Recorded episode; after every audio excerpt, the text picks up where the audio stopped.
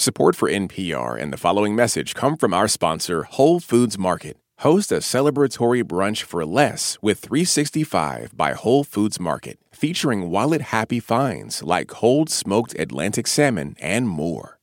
This episode of NPR's Life Kit is all about how to have a good conversation.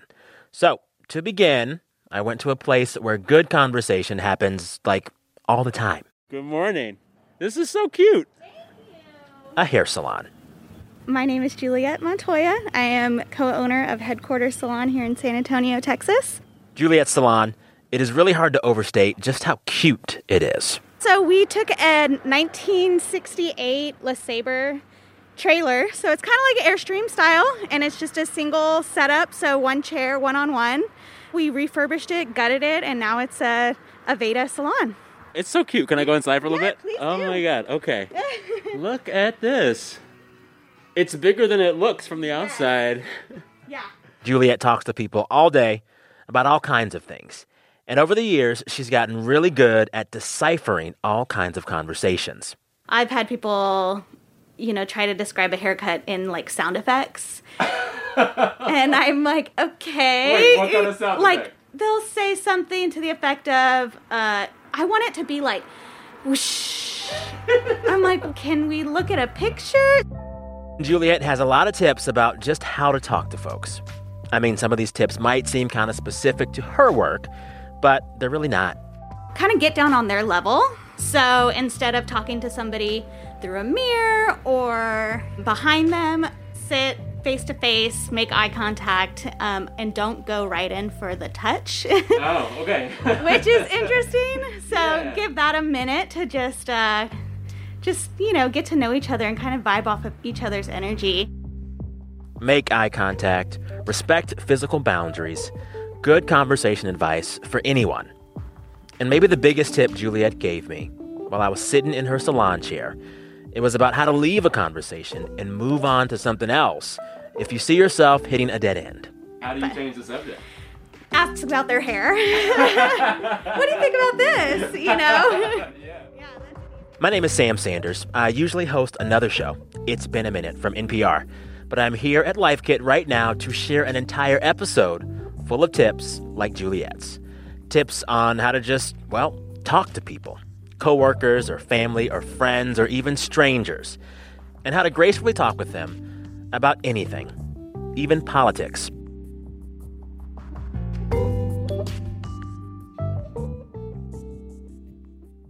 This message comes from NPR sponsor Progressive. What if comparing car insurance rates was as easy as putting on your favorite podcast? With Progressive, it is. Just visit their website to get a quote with all the coverages you want. You'll see Progressive's direct rate, and their tool will provide options from other companies so you can compare. Then just choose the rate and coverage you like. Quote today at progressive.com. Progressive Casualty Insurance Company and Affiliates. Comparison rates not available in all states or situations. Prices vary based on how you buy.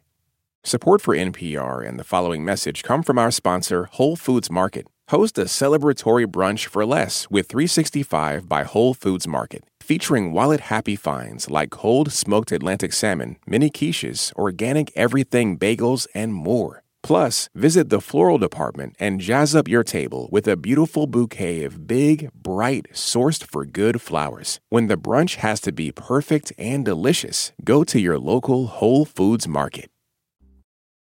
We'll hear a bit more from Juliet at the end of this episode, but we're going to spend the bulk of our time getting some conversation pointers from someone who has thought about the art of talking for a very, very long time. The reason I know so much about conversation is because I was a terrible conversationalist as a young person. This all started out as a journey to make myself better. So, you know, we're all works in progress. It's a skill that you constantly practice. Celeste Headlee is a radio host and a journalist and a professional speaker. She thinks about talking a lot. So much so that she gave a TED talk a few years ago all about how to talk to people. You know, it used to be that in order to have a polite conversation, we just had to follow the advice of Henry Higgins in My Fair Lady stick to the weather and your health. But these days, with climate change and anti vaxxing, those subjects are not safe either. I called Celeste recently and asked her a lot of questions about good conversation. My first question for her was if she thinks we've all gotten better or worse since she first gave that TED talk five years ago. Worse. Uh, um, Okay, Yeah. okay. It's, it's gotten worse.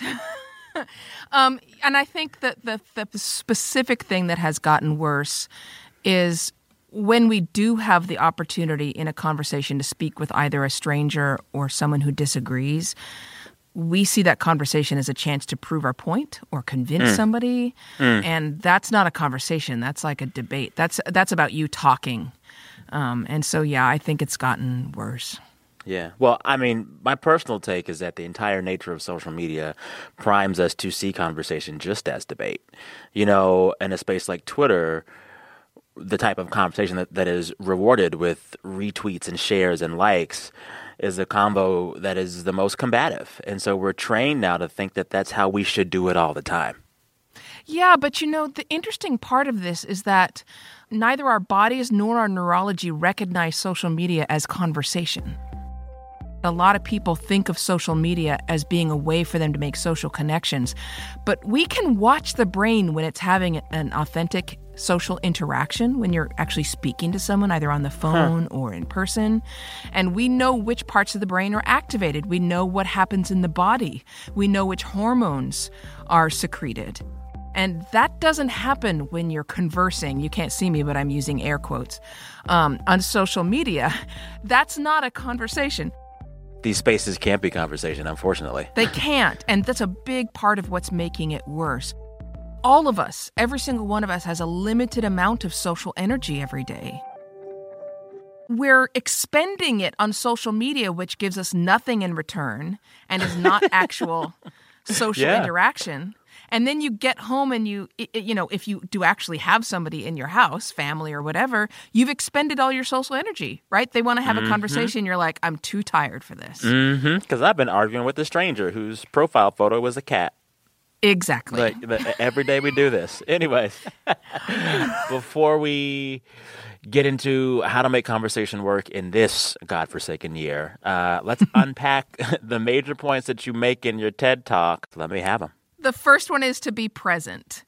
Okay. Um, and I think a lot of times people think that what I mean is not to look at your email or your texting, but being present involves actually giving someone your focus, even your mental focus, right? So not letting them jabber on and on like a, one of the teachers in, in Charlie Brown while you think about what you're going to do later, but really focusing on what they're doing. The next thing is to let the conversation go. In other words, go with the flow of the conversation. And you can kind of think of it like a river. We dam it up all the time by stopping listening in order to think about what it is that we're going to say next. Um, and so it, this one's actually quite hard. And it's that as those thoughts come into your brain, you need to let them go out of your brain and then return back to the conversation. Okay.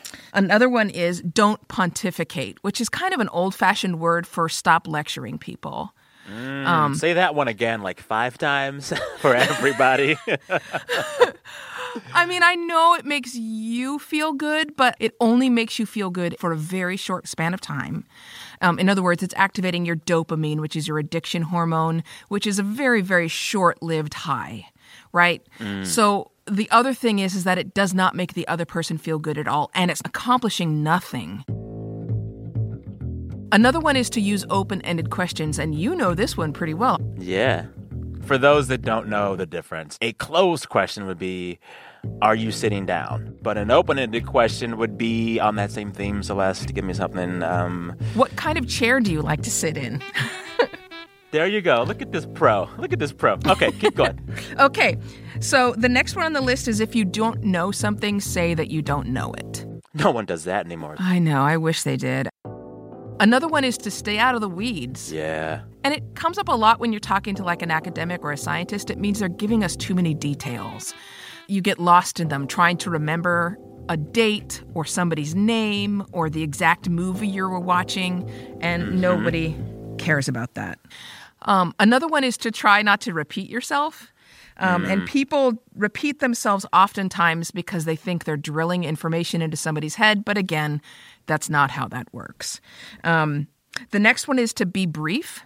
keep it short. Uh, people's attention spans are short and they're getting shorter. In fact, you know, Microsoft has been doing studies on the attention span for a very long time, and they found that, at least on the internet, the human attention span is now uh, shorter than that of a goldfish. Oh, Lord.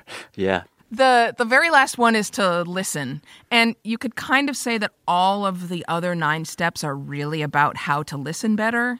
But it it needs its own step and that's partly because we rarely do it, but more importantly, it's because it's hard for our species. We've been studying listening for well over half a century, um, pre smartphone, pre all of the things. And we know that we struggle to listen as a species. Immediately after listening to someone give a 10 minute talk, we only recall 50% of what they said, and that percentage starts to go down almost immediately. So listening is hard and it's going to require energy and focus. And so, of all of the steps, that's going to be the hardest. But if you're not doing it, then you're not having a conversation. You know, you, you kind of mentioned this earlier that you don't really believe that technology is making this stuff better or worse. But is there any way in which people who specifically live on the internet most of their time are several times worse than just having conversations like folks who are never on the internet? Yes. I'll give you just one example.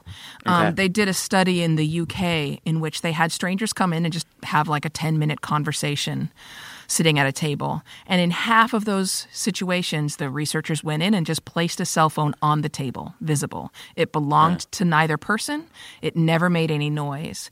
But the people who had a short conversation when the cell phone was present came out later and reported that the other person was unlikable, untrustworthy, and unempathetic. Woo. Yeah. So the e- even the sight of that cell phone has an impact on your brain. So yeah, if you want to have a good conversation, you don't need to set your cell phone down. You need to put it away. And you need to turn away from your computer screen so it's just not in your line of sight.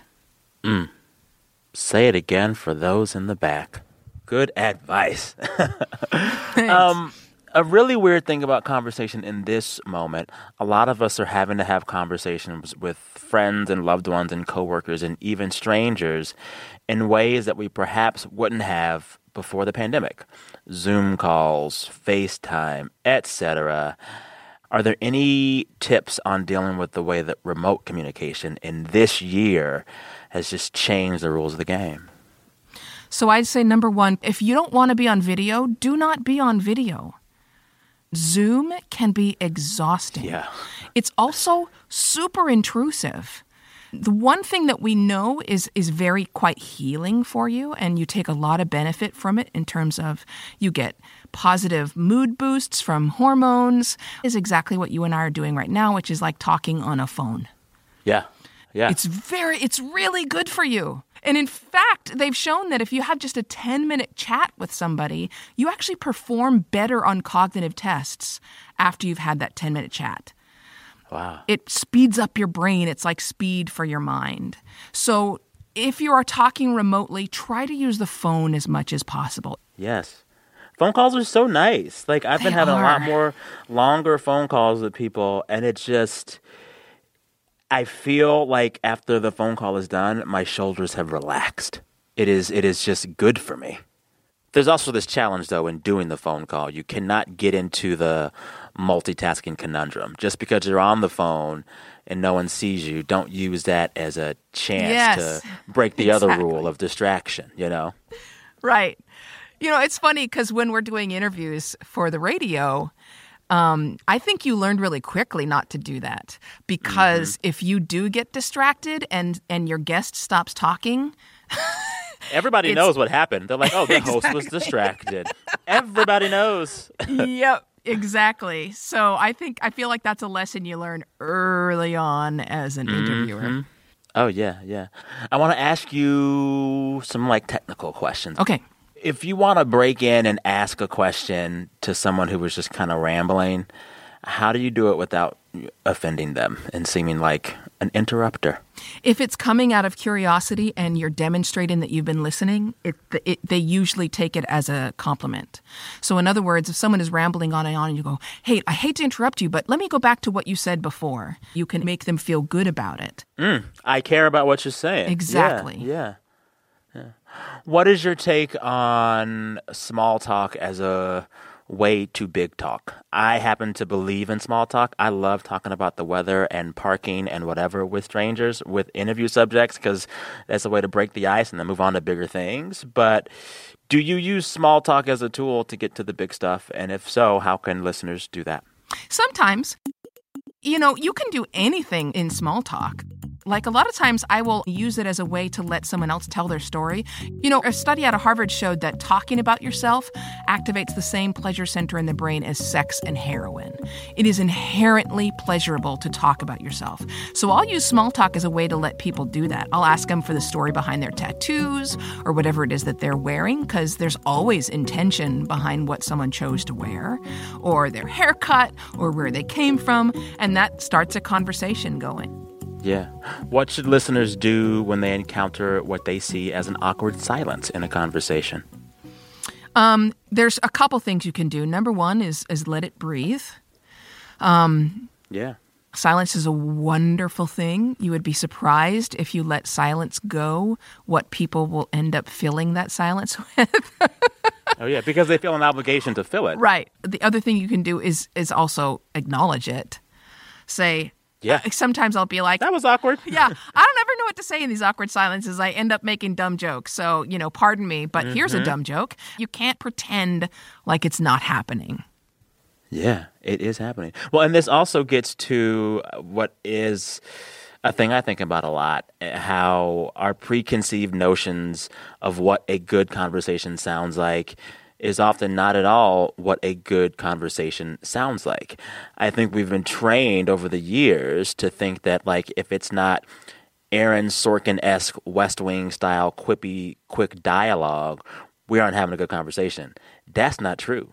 Sometimes the best conversations are, are full of pregnant pauses and ums and ahs and you talking over them and vice versa. It doesn't have to sound perfect. It's not supposed to sound perfect. Just be intentional, listen, and try to be nice. Yeah, that's pretty much it. I guess I could have shortened my steps down to three. No, I like your tips better. Thanks again to Celeste Headlee. Before we close out the episode, I want to go back to that hair salon in that tiny LeSabre trailer because Juliet Montoya has one more tip on how to talk to people. I mean, I am a sucker for somebody who can make me laugh. Okay. Um, if you can find, you know, humor in things, I think you can bridge a lot of gaps. So on that note, give me a joke and then I'll leave you oh alone. Gosh, are you kidding? it's okay if you don't have oh. She had to think for a while, but then Juliet remembered a joke that she likes. It's about like a hippie being stuck out in the ocean. Well, part of the joke. After I left her salon, Juliet texted me. She had finally remembered that joke. Here it is. Get ready. Drum roll, please. Why didn't the lifeguard save the hippie? He was too far out, man. Get it? Far out, man. Far out, man. Get it? All right, listeners, for more NPR Life Kit, check out our other episodes.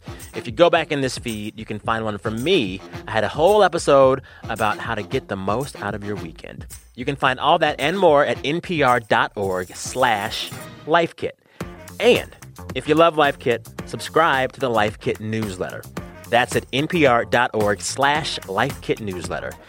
If you have a good tip for us, leave a voicemail at 202-216-9823. Or send a voice memo to lifekit at npr.org. This episode of Life Kit was produced by Sylvie Douglis. Megan Kane is the managing producer. Beth Donovan is the senior editor. Our digital editors are Beck Harlan and Claire Lombardo. And our editorial assistant is Claire Schneider. I'm Sam Sanders. Keep talking to one another. And thank you for listening. This message comes from NPR sponsor Discover. Tired of not getting a hold of anyone when you have questions about your credit card? With 24 7 live customer service from Discover, everyone has the option to talk to a real person. Limitations apply. See terms at discover.com/slash credit card. This message comes from NPR sponsor Charles Schwab with their original podcast, Choiceology. Choiceology is a show about the psychology and economics behind people's decisions. Download the latest episode and subscribe at schwab.com slash podcast. Last year, over 20,000 people joined the Body Electric study to change their sedentary, screen filled lives. And guess what? We saw amazing effects. Now you can try NPR's Body Electric Challenge yourself. Listen to updated and new episodes wherever you get your podcasts.